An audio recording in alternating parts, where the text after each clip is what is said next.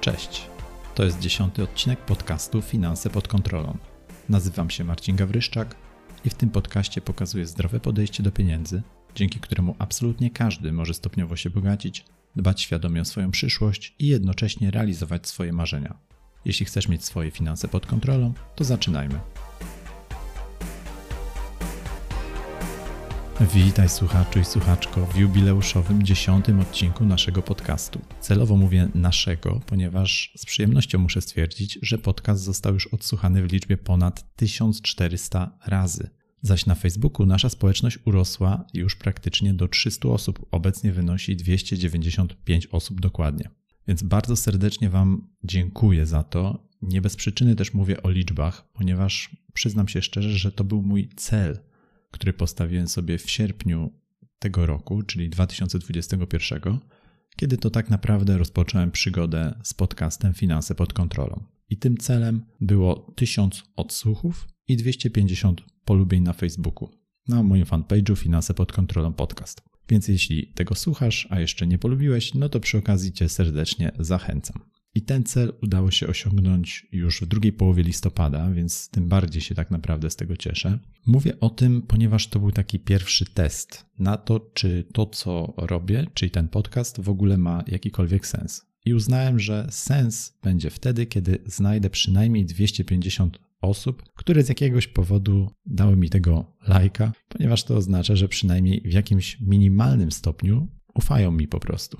Co też mnie dodatkowo cieszy, to fakt, że ponad 80% polubień to są osoby, których nie znam osobiście, to znaczy nie są to moi znajomi, i z tego miejsca bardzo chciałbym Wam za to po prostu podziękować. Zarówno znajomym, którzy polubili, jak i tym osobom, których nie znam osobiście. Ale jest jeszcze jedno założenie, taki plan minimum, który przed sobą postawiłem i którego jeszcze nie osiągnąłem. Jest to pułap 12 odcinków do końca roku. Akurat tutaj myślę, że uda mi się to osiągnąć w grudniu, w tej chwili mamy dziesiąty odcinek, więc myślę, że te dwa odcinki uda się spokojnie dograć.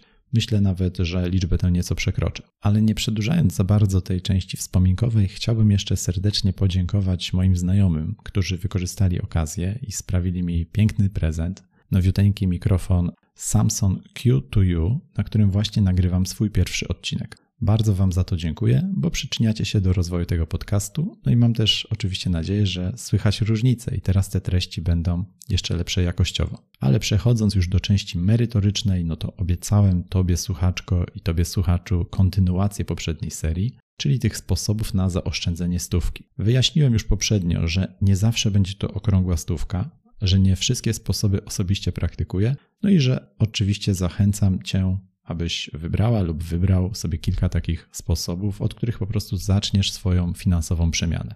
Obiecałem Wam metody pogrupowane według konkretnych kategorii. Wspomniałem w poprzednim odcinku, że będzie to zdrowie, że będą to opłaty związane z mieszkaniem, rozrywka, kwestie podatkowe i nawyki zakupowe, dzięki którym po prostu mniej wydasz. I zaczynając od początku, nadszedł czas na te porady finansowe dotyczące naszego zdrowia, czyli po prostu w skrócie, jak zaoszczędzić na tych wydatkach związanych ze zdrowiem. I tutaj chciałbym wspomnieć o tym, że bardzo często mówi się, że na zdrowiu nie warto oszczędzać. I jest tym oczywiście prawda, ale ja mam takie wrażenie, że tak naprawdę to to hasło na zdrowiu nie warto oszczędzać to jest po prostu takie wytłumaczenie do poniesienia jakiegoś wydatku. Ja przynajmniej odnoszę takie wrażenie. Żeby nie było, to oczywiście uważam, że kiedy jesteś chory, to oczywiście musisz zrobić wszystko, żeby wyzdrowieć. To jakby nie podlega żadnej dyskusji ale trochę wbrew temu myśleniu, o którym wspomniałem wcześniej, uważam, że jesteśmy jednak w znacznej mierze odpowiedzialni za nasze zdrowie, a co za tym idzie, jesteśmy także odpowiedzialni za ponoszone wydatki na sprawy związane właśnie ze zdrowiem, zwłaszcza jeżeli mówimy o długim terminie naszego zdrowia. Dlatego mam kilka porad e, dla Ciebie w tym temacie. A więc kontynuując poprzednią serię, porada 22 brzmi: badaj się i diagnozuj. Jeśli zdiagnozujesz chorobę wcześniej, to najprawdopodobniej poniesiesz dużo mniejsze ewentualne koszty leczenia, albo wręcz unikniesz ich całkowicie. Generalnie mówi się, że mamy darmową służbę zdrowia, no ale nie oszukujmy się. Nawet jeśli nie płacisz za zabieg czy wizytę z jakimś specjalistą, no to często dodatkowe badania czy leki są już płatne. Poza tym, niestety, w polskich warunkach w wielu sytuacjach prywatne pójście do lekarza jest po prostu jedynym rozsądnym rozwiązaniem. Także zdecydowanie polecam się badać. I tutaj polecam przede wszystkim takie podstawowe badania, o których bardzo często zapominamy, czyli jakaś morfologia krwi, e, poziom cukru we krwi, czy poziom ciśnienia naszej krwi. To są takie podstawowe rzeczy, ale również ważnymi elementami tych badań powinny być ogólne badanie moczu, kontrola wagi, kwestia związana z tarczycą. To są takie badania, które naprawdę nie kosztują wiele, ale już mogą dać nam znać o ogólnym stanie naszego organizmu. Oczywiście życzę Ci, aby te badania pokazały, że wszystko jest ok. I przejdźmy już do porady 23, która brzmi: dbaj o swoje zęby. To również może dziwić w kontekście oszczędzania, ale bardzo często niestety zapominamy o tym, że choroby zębów bywają często przyczynami kolejnych chorób, chociażby chorób związanych z układem pokarmowym, układem krwionośnym itd., tak itd. Tak Dlatego też, jeżeli chcemy zachować zdrowie, to tak naprawdę powinniśmy też dbać odpowiednio o zęby. Dlatego polecam przede wszystkim inwestować w ochronę swoich zębów i regularnie odwiedzać swojego stomatologa, tak aby w przyszłości po prostu uniknąć większych wydatków. Porada 24, e, moim zdaniem dosyć logiczna w kontekście dbania o zdrowie, to po prostu zrezygnuj z używek. Mam tutaj na myśli przede wszystkim papierosy, ale też pozostałe substancje uzależniające. Tutaj nawet nie będę się silił specjalnie na jakieś wyliczenia, ile pieniędzy przepala statystyczny palacz, bo każdy z nas tak naprawdę ma kalkulator i może to sobie swobodnie policzyć. Ja oczywiście wiem, że to nie jest takie proste i łatwo mi się mówi, ale jeżeli naprawdę podejdziecie do tego tematu świadomie, to uwierzcie mi, że naprawdę się da. W każdym razie ja trzymam za Was kciuki. I przejdźmy już do porady 25, która brzmi: Zrób mały research przed wizytą w aptece. Przede wszystkim chodzi o to, abyś nie pytał farmaceuty o jakiś lek na przeziębienie czy grypę. Wiem z doświadczenia, że takie pytanie spowoduje prawdopodobnie to, że wyjdziesz z apteki naprawdę z dużą liczbą leków, witamin jakichś suplementów diety. Farmaceuta z reguły chce ci pomóc i kiedy słyszy ogólną chorobę i ogólne objawy, no to stara się przeciwdziałać możliwie wszystkim przyczynom tych dolegliwości. Takie po prostu jest jego zadanie. Nic więcej. Pamiętaj też o tym, że farmaceuta nie jest od tego, żeby dbać o Twój portfel, bo to Ty jesteś za niego odpowiedzialny. I uwierz mi, że w aptekach jest naprawdę wiele produktów, które mają bardzo podobny skład lub wręcz identyczny, działają tak samo, ale różnią się ceną, na przykład dwukrotnie. Warto, abyś to wiedziała lub wiedział, jak będziesz wyciągał pieniądze z portfela w aptece. Przejdźmy już do porady 26, która brzmi: korzystaj z opieki medycznej oferowanej przez pracodawcę. Zdaję sobie sprawę, że nie wszyscy mogą się tym pochwalić, ale jeżeli pracujesz w międzynarodowej firmie, no to prawdopodobnie masz dostęp do sieci usług medycznych i za stosunkowo niewielką opłatą masz wtedy opcję korzystania z internisty czy ze specjalistów, a także możesz wykonać szereg badań praktycznie za darmo. Warto to rozważyć, bo z reguły są to groszowe sprawy, na przykład 10 czy 20 zł miesięcznie, a nie musisz się wtedy martwić kolejką w przychodni, no i cały proces zamawiania usługi masz naprawdę bardzo uproszczony, najczęściej w całości online. I to tyle, jeżeli chodzi o porady związane ze zdrowiem. Przejdźmy już do tych porad, które są związane z naszym codziennym życiem i rachunkami, a które ponosimy z reguły co miesiąc. Mam tutaj na myśli przede wszystkim czynsz, wodę, śmieci, gaz, prąd, a także wszelkie abonamenty związane z na przykład z usługami telekomunikacyjnymi. I pierwsza porada, którą przygotowałem w związku z tym, czyli porada 27, brzmi: Wszystkie rachunki płać wyłącznie przez internet. Praktycznie wszelkie inne metody są droższe. Naprawdę dużo ludzi ciągle płaci na poczcie swoje rachunki. I po pierwsze to generuje tam kolejki, a po drugie oczywiście kosztuje. Jeden taki przelew to jest z reguły około 2 3 zł.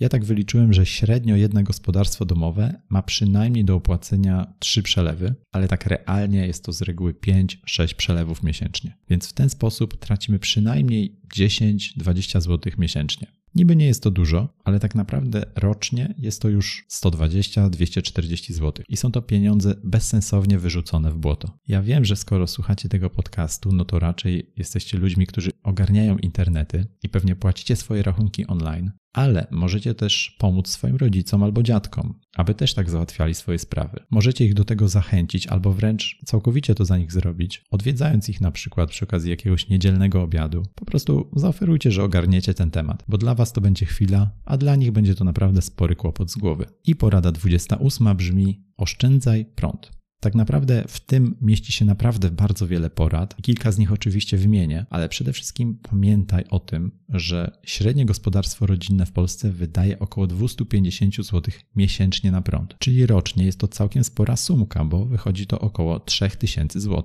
I naprawdę jest to duże pole do oszczędności. I naprawdę jest to duże pole do oszczędności. Pamiętajmy, że nie tylko oszczędności ekonomicznych, ale także ekologicznych, bo im bardziej będziemy oszczędni tutaj w temacie prądu, tym czystsze powietrze w skali ogólnej. No ale zastanówmy się, co możemy zrobić, żeby za prąd płacić mniej. Przede wszystkim uważam, że nie powinniśmy tego prądu marnować, jeśli z niego nie korzystamy. A zatem pozapalane światła w całym mieszkaniu czy domu, no to jest jedna rzecz, którą absolutnie możemy wyeliminować ale możemy też wyłączyć na przykład z gniazdek te sprzęty, z których nie korzystamy. Warto to rozważyć chociażby na noc, kiedy naprawdę nie potrzebujemy, aby właściwie nic poza lodówką miało dostęp do prądu. Powiem Wam też, że to jest dużo bezpieczniejsze, ponieważ drastycznie zmniejszamy ryzyko jakiegoś nocnego spięcia i ewentualnego pożaru. Jeżeli chodzi o jeszcze inne porady, to zdecydowanie możemy zmniejszyć moc chłodzenia lodówki, bo ona odpowiada za dużą część naszych rachunków i naprawdę obniżenie o 1 czy 2 stopnie chłodzenia lodówki znacznie obniży ilość pobieranej energii, no i praktycznie nie pogorszy jakości Twojego życia. Poza tym, jeżeli macie na przykład płytę elektryczną albo indukcję, no to polecam Wam gotować w czajniku mniej więcej tyle wody, ile potrzebujecie, bo tak naprawdę pełny czajnik, jeżeli potrzebujesz tylko jedną filiżankę herbaty, no to jest po prostu marnotrawstwo. Dokładnie tak samo możecie robić z pralką czy ze zmywarką. Po prostu warto korzystać z tych sprzętów. Ja jestem naprawdę wielkim ich fanem, ale dobrze to robić po prostu wtedy, kiedy są pełne.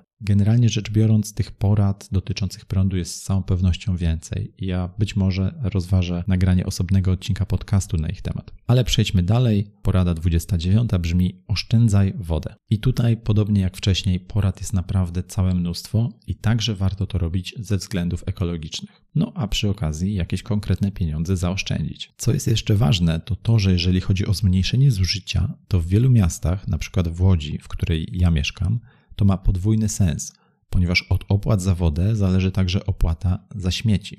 A więc im mniej wody zużywamy, tym mniejszy rachunek za śmieci płacimy. Ale żeby mówić o oszczędności wody, no to trzeba się zastanowić przede wszystkim, gdzie mamy największe zużycie tej wody w takim domowym, całościowym ujęciu. I na pewno najwięcej wody zużywamy na kąpiele. Na drugim miejscu jest z reguły pralka, na trzecim spłuczka w toalecie, no i Oczywiście ważna jest także woda z kranu, czyli takie wszelkie zmywanie, mycie zębów, rąk i tym podobne. I od razu powiem, że praktycznie wszędzie można coś urwać. Przykładowo, kąpiąc się pod prysznicem, wystarczy zakręcać wodę na czas korzystania z płynów i szamponów. Taki prosty tip, ale myślę, że bardzo praktyczny. Można też nieco skrócić czas i intensywność prysznica, zwłaszcza gdy jesteśmy przyzwyczajeni do tego, że musi on trwać, nie wiem, 20 czy 30 minut. Myślę, że spokojnie możemy go zminimalizować do tych 15 minut i zdążymy się umyć. Poza tym, na przykład, jeżeli chodzi o pralki, Mamy funkcję Eco, która zużywa zdecydowanie mniej wody. Tak samo też działa to w zmywarkach. Co jeszcze możemy zrobić w kontekście wody, to na przykład zainstalować perlatory w swoich kranach, albo odpowiednio wyregulować spłuczkę w toalecie. No i oczywiście uszczelnić wszystkie miejsca, gdzie coś ci kapie. Tak, mam tu na myśli przede wszystkim właśnie krany, spłuczkę, no i prysznic. Tutaj efekty nie będą widoczne jakoś pierwszego dnia czy drugiego, ale naprawdę fajnie działa efekt skali miesięcznie, kwartalnie i rocznie naprawdę zobaczycie, że zużywacie mniej wody. Ja przykładowo z żoną systematycznie notuję spadek zużycia wody. Mogę się pochwalić, że w ujęciu półrocznym od 2020 roku, czyli od pierwszego półrocza 2020 roku, ilość zużywanej wody w naszym mieszkaniu spadła z 59 metrów sześciennych do 55 metrów. A więc to są takie 4 dodatkowe metry sześcienne na pół roku. To jest rocznie około 8 metrów, czyli jakieś 70 zł. Wiem oczywiście, że może być znacznie lepiej, ale mimo wszystko to jest bardzo fajne, kiedy widzisz konkretne efekty podjętych przez ciebie działań. I przejdźmy do porady 30, która brzmi: oszczędzaj na gazie. Ja akurat nie posiadam kuchenki gazowej, ale na pewno część z Was posiadają. W związku z tym też warto wspomnieć o tym, jak ten gaz zaoszczędzić. No przede wszystkim można przyspieszać gotowanie poprzez dodanie do naszych garnków pokrywki, aby woda czy jakaś zupa szybciej się po prostu zagotowała. Również w tym kontekście jest taka analogiczna rada jak ta z prądem, aby jeżeli mamy czajnik, no to wlewać tyle wody, ile po prostu potrzeba, niekoniecznie od razu cały czajnik. Ponadto warto używać garnków ze stali szlachetnej, bo potrawy w ten sposób po prostu szybciej się gotują. Nawet jeżeli takich nie mamy, to możemy zastosować inny tip, po prostu warto dostosować powierzchnię naczynia, czyli przykład garnka albo patelni, do płomienia na palniku. Im większa powierzchnia jest naszego naczynia, tym większy powinniśmy dać ogień. Wtedy po prostu większa powierzchnia jest regularnie nagrzewana i proces gotowania znowu szybszy, a tym samym rachunek na koniec nieco niższy. I porada 31 brzmi: zmniejsz rachunki za ogrzewanie. Okazuje się, że w sezonie grzewczym całkiem niepotrzebnie wydajemy część pieniędzy związanych z ogrzewaniem naszego lokum.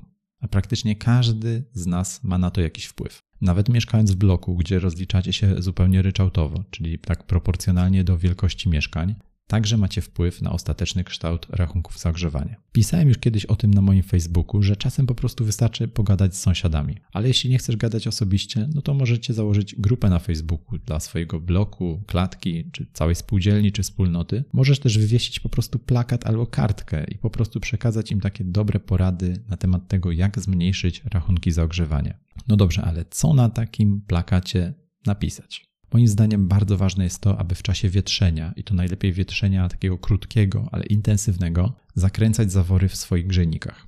Bo dzięki temu usuniesz tylko to zużyte powietrze, a ciepło w ścianach jednak pozostanie i temperatura bardzo szybko wróci do normy. Co jeszcze warto pamiętać, to to, że jak wychodzisz z domu, no to również warto zakręcać grzejniki. No bo po co ogrzewać pomieszczenie, w którym nikogo nie ma? Ponadto nie należy też zabudowywać swoich grzejników firanki, które mamy, również nie powinny tego grzejnika zakrywać. Ponadto możesz pomyśleć nad parapetem lub szafką nad grzejnikiem, bo w przeciwnym razie ciepło w pierwszej kolejności uniesie się do góry, a kiedy mamy parapet, no to ono automatycznie odbija się i idzie w kierunku pokoju. Ale uwierz mi, że takich prostych porad jest naprawdę mnóstwo. Nawet taka prosta rada jak odsłanianie okien w czasie, gdy świeci słońce, czy zasłanianie okien w nocy naprawdę pomoże Ci lepiej trzymać ciepło w domu czy w mieszkaniu. Oczywiście pamiętajcie też o tym, aby uszczelniać swoje okna, sprawdzać regularnie stan swoich instalacji, no i przemyśleć możliwość ocieplenia budynku, w którym mieszkacie, bo być może jest tak, że ciepło z budynku ucieka. I przejdźmy już do porady 32, która brzmi: negocjuj wszystkie abonamenty telewizyjne i telekomunikacyjne. Może to nie jest taki oczywisty punkt, ale naprawdę warto to robić. Po pierwsze, warto sprawdzać, jaką my obecnie mamy umowę na internet, czy kablówkę, czy telefon. Najważniejsza sprawa jest taka, kiedy taka oferta się kończy. I zadajmy sobie tą odrobinę trudu, sprawdźmy, co oferuje konkurencja. Bo w tych branżach, czyli w branży telewizyjnej, telekomunikacyjnej, naprawdę niestety lojalność bywa bardzo rzadko doceniana. Dlatego warto zagrozić po prostu swojemu dostawcy, że przejdziesz do konkurencji.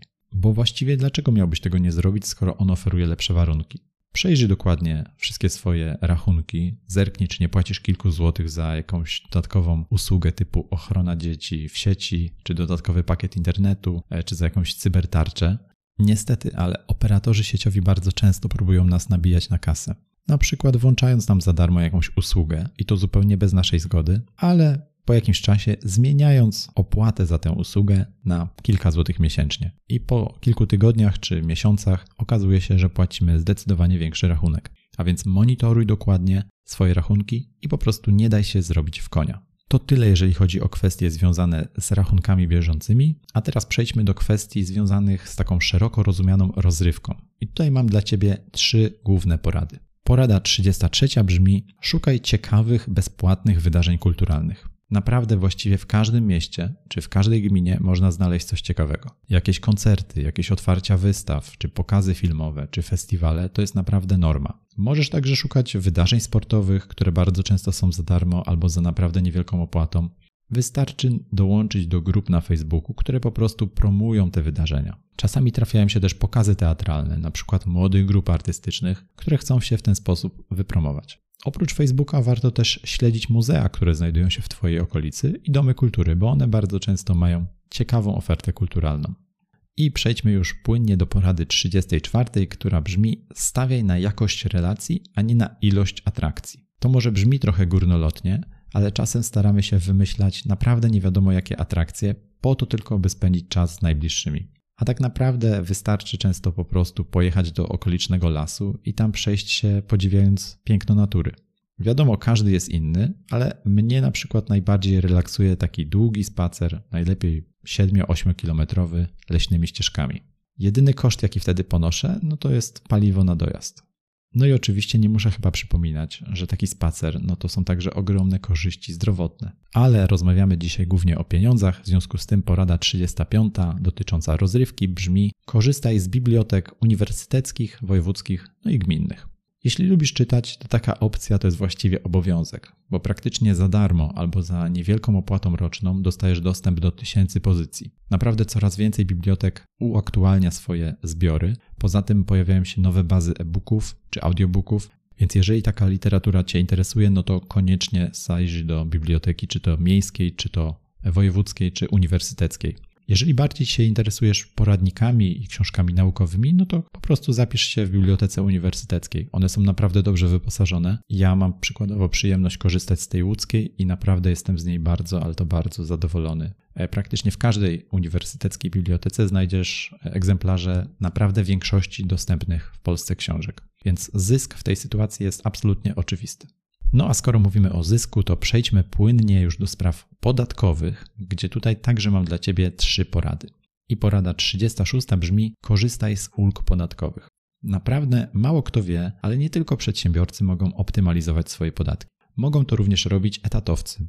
Do takich najpopularniejszych ulg należy chociażby ulga na internet, gdzie każdy przez dwa następujące po sobie lata może wpisać swoje wydatki na internet w koszty uzyskania przychodu. Czyli przykładowo, jeżeli płacisz za internet 5 dych miesięcznie, no to rocznie jest to 600 zł. A więc korzystając z ulgi internetowej, realnie zapłacisz mniejszy podatek o kwotę 600 zł pomnożoną przez 17%, jeżeli jesteś w pierwszym progu podatkowym. A więc ponad 100 zł Urząd Skarbowy zwróci ci po prostu na konto. Ale to nie jest jedyna ulga, tych ulg jest tak naprawdę kilkadziesiąt, więc jeśli regularnie na przykład oddajesz krew, no to także możesz sobie to odpisać. Podobnie wygląda sytuacja, jeżeli byłeś rehabilitowany. Możesz wtedy skorzystać z ulgi rehabilitacyjnej i koszty rehabilitacji również zmniejszają Twój dochód do opodatkowania. Przede wszystkim polecam Ci stronę pit.pl, gdzie znajdziesz wszystkie tego typu ulgi. Ale przejdźmy już do porady 37, która brzmi: Jeśli wspierasz jakąś organizację, stowarzyszenie lub kościół, to rób to przelewami. Wynika to właśnie z podatkowych korzyści, bo każde 100 zł, które wpłacisz na taką organizację i udokumentujesz na swoim koncie bankowym, przyniesie Ci realną obniżkę podatków o 17 zł.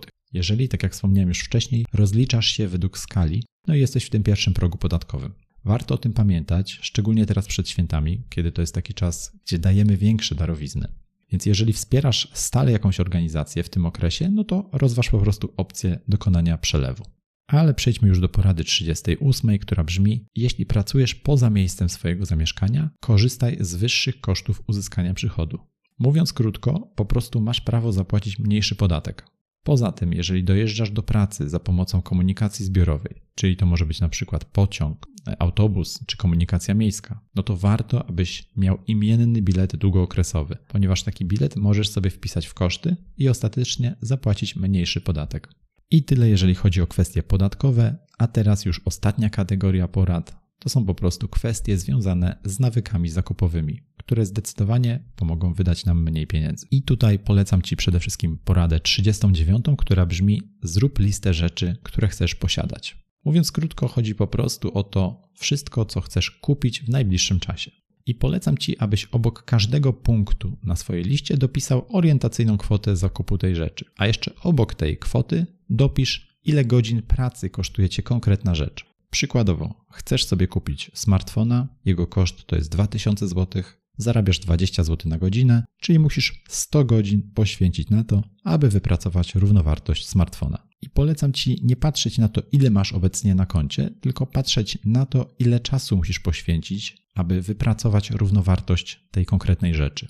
Jeżeli uznasz, że ilość poświęconych godzin jest zbyt duża, jak na potencjalny zysk z posiadania tej rzeczy, no to masz trzy możliwości tak naprawdę. Możesz zrezygnować zupełnie z tej rzeczy, czyli wykreślić ją ze swojej listy. Możesz ewentualnie poszukać jakichś tańszych zamienników albo poszukać używanej tej rzeczy, albo możesz też poprosić o prezent, który będzie składał się z takiej rzeczy. Ta ostatnia opcja może nie będzie idealna w przypadku smartfona, no bo to jest jednak duży koszt, ale ja na przykład w ten sposób nabyłem sporo książek i naprawdę bardzo rzadko zdarza mi się osobiście kupować je dla siebie. Przejdźmy do porady 40, która brzmi: Nie chodź na zakupy na poprawę humoru. Niestety, często mamy tak, że jak mamy jakiś gorszy dzień, no to dużo chętniej wydajemy pieniądze. Jest to zupełnie naturalne i wynika z prostego faktu, że mówimy sobie w tej sytuacji coś na zasadzie: no dobrze, życie jest jedno, nie będę martwił się o jutro, kupię sobie po prostu to, bo mi się to należy.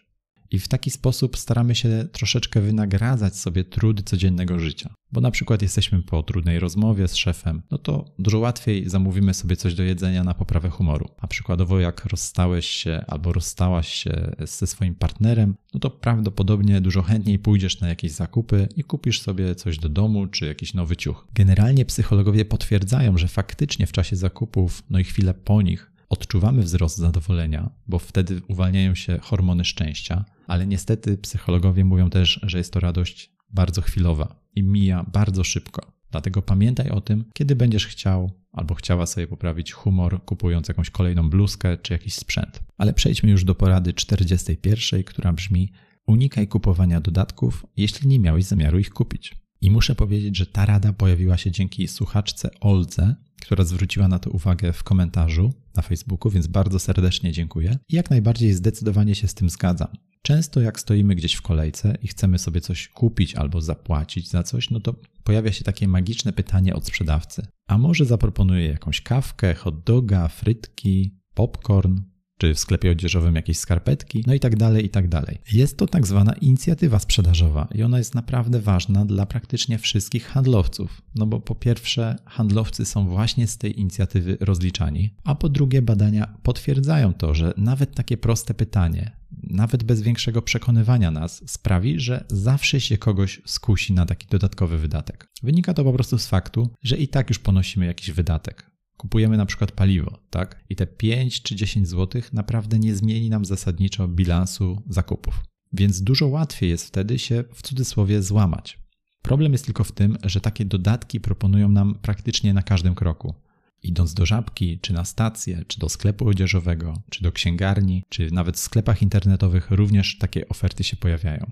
A jeżeli jeszcze trafimy na sprzedawcę, który jest naprawdę efektywny i sumienny, no to on może podrążyć temat i sprzedać nam znacznie więcej niż chcieliśmy początkowo kupić. Taka jest rola sprzedawcy i ja całkowicie ją rozumiem. Ale ja, jako klient, samodzielnie staram się decydować, co kupuję przed wejściem do konkretnego sklepu. Więc jeżeli jadę po paliwo, no to jadę wyłącznie po paliwo. Ale jeżeli wcześniej zdecyduję, że chcę się napić kawy, no to oczywiście kupuję paliwo i kawę, nie ma problemu. Ważne jest dla mnie to, że to ja decyduję, co dziś zjem, czy co dziś wypiję, a nie jacyś specjaliści zajmujący się polityką sprzedażową Shella czy Orlenu. Więc Tobie również polecam tą metodę, bo oprócz poczucia kontroli swojego życia, zyskujesz też konkretne monety w swoim portfelu. I nadszedł czas na 42. poradę, czyli ostatnią poradę. Może trochę oczywistą, ale myślę, że często zapominaną. Brzmi ona: pytaj o zniżki i rabaty. Od razu zaznaczam, że ja też nie lubię się targować. I nie zawsze to robię. Ale czasem naprawdę wystarczy zapytać coś na zasadzie, czy mogę liczyć na jakiś rabat, i naprawdę czasem dostajesz coś już na start. Ja również mam takie silne opory przed targowaniem się do samego końca o każdy grosz i praktycznie nigdy tego nie robię, bo wiadomo, to nie jest komfortowe, a z drugiej strony też trzeba doceniać drugą stronę transakcji, tak, czyli tego sprzedającego. Ale pamiętajcie o tym, że w koszty naprawdę wielu produktów i usług wliczone są możliwości udzielenia rabatu. Pamiętaj o tym, że w najgorszym razie po prostu nie dostaniesz tego rabatu, no i kupisz za normalną cenę, nic się wielkiego nie stanie. Możesz tak naprawdę tylko zyskać i właśnie z tego powodu warto to robić. Przede wszystkim można naprawdę bez problemu pytać o rabat w wszelkiego typu sklepach z elektroniką, gdzie mamy bezpośredni kontakt ze sprzedawcą. Tak samo możemy to robić przy zakupach e, związanych z nieruchomościami czy z motoryzacją, czy to mieszkanie, czy dom, czy nowe auto, czy używane. Tutaj naprawdę możemy mieć spore pole do negocjacji. Tak samo, jeżeli chodzi o wszelkie usługi motoryzacyjne, e, wymiana olejów, filtrów, opon czy jakieś naprawy, tutaj nawet samo zapytanie o rabat bardzo często daje korzystny efekt. Jeżeli chodzi o mnie, to ta metoda naprawdę się sprawdza. Z reguły, jak mam jakąś kwotę na poziomie powiedzmy 420 czy 530, no to taką końcówkę właśnie można uzyskać, czyli te 20 czy 30 zł. Poza tym, oczywiście, można się targować, jak sama nazwa wskazuje, na targowiskach. No dobrze, to wiemy już, gdzie się targować, ale pozostaje jeszcze kwestia, jak negocjować i jak pytać o ewentualne zniżki czy rabaty. Dobrą metodą, według mnie, jest branie większej ilości produktów u jednego sprzedawcy. Jeśli i tak planujesz zakup spodni i paska, no to sprytnie będzie zapytać się, czy jak weźmiesz dodatkowo pasek, to czy otrzymasz jakiś rabat. Zauważ, że tutaj kreujemy taką sytuację na zasadzie win-win. Przy rabacie zyskujemy i my, i sprzedawca, bo on także zwiększył swoją sprzedaż. Staraj się także nie zaczynać rozmów od ewentualnego rabatu, no bo to naprawdę jest kiepski grunt pod wspólne dobicie jakiegoś targu. Lepiej pogadać o czymkolwiek, tak? O towarze, o usłudze, dopytać się czegoś, zdobyć jakieś szczegóły, a nawet jeżeli to jest możliwe, no to lekko zejść z głównego tematu, zyskać sympatię drugiej strony. Wtedy zdecydowanie dużo chętniej dostaniemy jakiś rabat.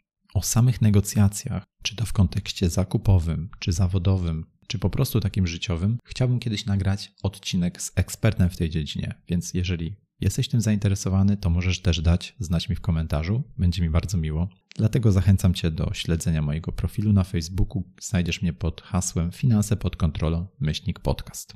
I to tyle, jeżeli chodzi o zakupy i wszelkie porady na dziś. Kończąc tę część, naprawdę bardzo, ale to bardzo zależy mi na tym, aby to nie były tylko i wyłącznie takie dobre porady, których fajnie się słucha, ale których nie wprowadzamy w życie. Dlatego bardzo Cię serdecznie zachęcam do tego, abyś postarał się wdrożyć coś dla siebie. Naprawdę możesz sobie wybrać jedną metodę albo dwie i po prostu zacznij ją wdrażać. Nawet jeżeli będzie to coś drobnego, jakiś drobny ruch, w Twoim życiu, to warto to robić. Możesz na przykład zacząć od zapisania się do dentysty, jeżeli dawno tego nie robiłeś, albo zapisz się po prostu na proste badanie krwi. Bo pamiętaj, że to jest działanie nie tylko prozdrowotne, ale też oszczędnościowe w długim terminie. Naprawdę bardzo serdecznie Cię do tego zachęcam. Będę też niezmiernie wdzięczny, jeżeli polubisz mojego fanpage'a. Znajdziesz mnie, tak jak wspominałem, pod hasłem Finanse pod kontrolą myślnik podcast. Ale mamy dzisiaj dziesiąty odcinek podcastu, w związku z tym chciałbym Wam przedstawić obiecaną recenzję książki. I dzisiaj w kilku słowach chciałbym Wam opowiedzieć o książce izraelsko-amerykańskiego noblisty z dziedziny ekonomii Daniela Kahnemana. Popełnił on książkę pod tytułem Pułapki myślenia o myśleniu szybkim i wolnym. Tak naprawdę ta książka jest esencją badań i wszelkich obserwacji całego życia Daniela Kahnemana, który w swoich badaniach zwracał uwagę, że w ekonomii bardzo dużą rolę odgrywa psychologia. Tak naprawdę nie jesteśmy ekonami, którzy podejmują wyłącznie decyzje racjonalne i zgodne z naszym interesem ekonomicznym. Tak naprawdę jest wręcz przeciwnie. W absolutnej większości sytuacji posługujemy się tak zwanym gadzim mózgiem, czyli tak zwanym systemem pierwszym, który przygotowuje odpowiedź na każdy problem praktycznie od razu.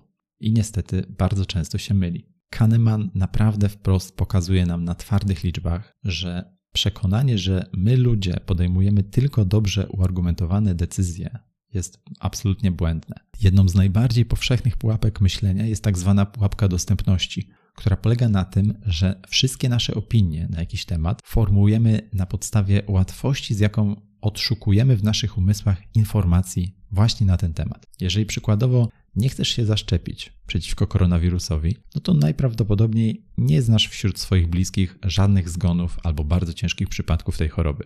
Sytuacja wygląda tak samo odwrotnie. Jeżeli masz w rodzinie takie przypadki, no to najprawdopodobniej od kilku miesięcy jesteś już zaszczepiony. Z kolei, jeżeli dyskutujesz na jakiś temat, to najprawdopodobniej szukasz przykładów ze swojego życia, które potwierdzałyby Twoją hipotezę i używasz go jako argument w jakiejś sprawie.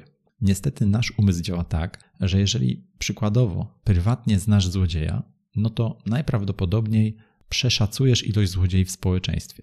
Przechodząc jednak na grunt taki bardziej ekonomiczny, ta sama pułapka sprawi, że w markecie wybierzesz produkt, którego reklamę widziałeś. Tak to właśnie jest z reklamami, które po prostu czasem nas bombardują i wkurzają, bo są puszczane dziesiątki razy dokładnie te same codziennie w radiu, telewizji czy w przerwach między odcinkami ulubionego serialu. I chociaż sam naprawdę nie znoszę już tych reklam, zwłaszcza tych związanych ze sklepami z elektroniką, to jak akurat mam do kupienia telewizor czy jakiś laptop, to zgadnijcie na które strony wchodzę w pierwszej kolejności.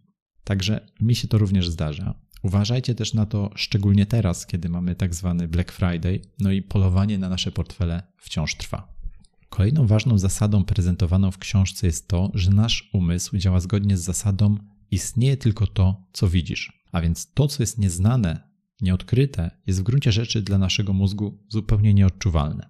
Dobry tego przykład stanowią zupełnie na przykład dla mnie nieznane wcześniej oceny analizy rynków finansowych, której świadomości nie miałem zupełnie. I Kahneman w książce opowiada, jak przez swoje badania obnażył brak zdolności do przewidywania zachowań rynków finansowych, czyli na przykład wycen akcji przez analityków. Oczywiście raz czy kilka razy może się tym analitykom udać przewidzieć rynki finansowe, ale w długiej perspektywie Praktycznie nie ma większego znaczenia, czy analityk będzie podejmował decyzję po głębokiej i dogłębnej analizie, czy też będzie po prostu rzucał monetą za każdym razem i w ten sposób podejmował decyzję. Sam Kahneman nie ugrywał zdziwienia, gdy doszedł do takich wniosków, bo nawet one go zszokowały. Ten konkretny przypadek związany z analitykami nazwał złudzeniem umiejętności i trafności. A w psychologii bywa to też określane jako złudzenie ponadprzeciętności. I to jest w sumie ciekawe, że badania psychologiczne potwierdzają, że tak naprawdę większość ludzi uważa się za ponadprzeciętnych. Tak jest na przykład, jeżeli chodzi o kierowców. Gdybyśmy teraz się zastanowili, czy uznalibyśmy siebie za ponadprzeciętnego kierowcę, to najprawdopodobniej większość z nas powiedziałaby, że tak, jesteśmy lepsi niż większość kierowców. No, niestety, ludzie w większości właśnie tak myślą, że w danej grupie, przykładowo w pracy, dysponują ponadprzeciętnymi umiejętnościami, potrafią lepiej zarządzać od innych, i tu przykładem są na przykład politycy. I jako taki mały test jestem gotów się założyć, że większość z nas nie uważa, że pracuje gorzej od większości pracowników w swojej firmie czy instytucji. No niestety, ale matematycznie ponadprzeciętność oznacza, że tej grupy niestety nie starczy dla większości. A więc to złudzenie ponadprzeciętności jest czymś obecnym w naszych życiach. Więc generalnie polecam Wam tę książkę, bo ona jest naprawdę napisana przystępnym językiem. Książka o psychologii, dzięki której naprawdę możecie uświadomić sobie, jak wiele decyzji, poglądów i naszych preferencji, na przykład zakupowych, zależy tak naprawdę nie bezpośrednio od nas, ale od czynników od nas zupełnie niezależnych. Możecie też dowiedzieć się, czym tak naprawdę są te systemy, które nami rządzą, które podejmują za nas decyzje i ewentualnie jak te systemy kontrolować. Wydaje mi się, że takie uświadomienie sobie tego wszystkiego jest jednym z pierwszych kroków, aby być bardziej świadomym otaczającego nas świata i myślę, że też mieć trochę większy dystans do niego. Także serdecznie polecam Ci tę lekturę Daniela Kahnemana, Pułapki Myślenia i przy okazji dziękuję Ci za ten wspólnie spędzony dzisiaj czas. Jeszcze raz zachęcam Cię serdecznie do wdrożenia którejś z 42 metod, o której opowiadałem. Niech to będzie choćby napisanie na czacie banku z prośbą o zwrot swojej opłaty bankowej, której nie rozumiesz zupełnie. To już będzie taki pierwszy krok w stronę świadomego zarządzania swoimi finansami, bo tak naprawdę to jest właśnie nam potrzebne, abyśmy mogli sensownie wykorzystywać nasze zasoby. Ale już nie przedłużając, dzięki wielkie za dziś, zachęcam Cię do odwiedzenia mojego fanpage'a Finanse pod kontrolą myślnik podcast. Kończąc już naprawdę, dziękuję, że byłeś razem ze mną. Pamiętaj o trzymaniu finansów pod kontrolą. Trzymaj się, cześć.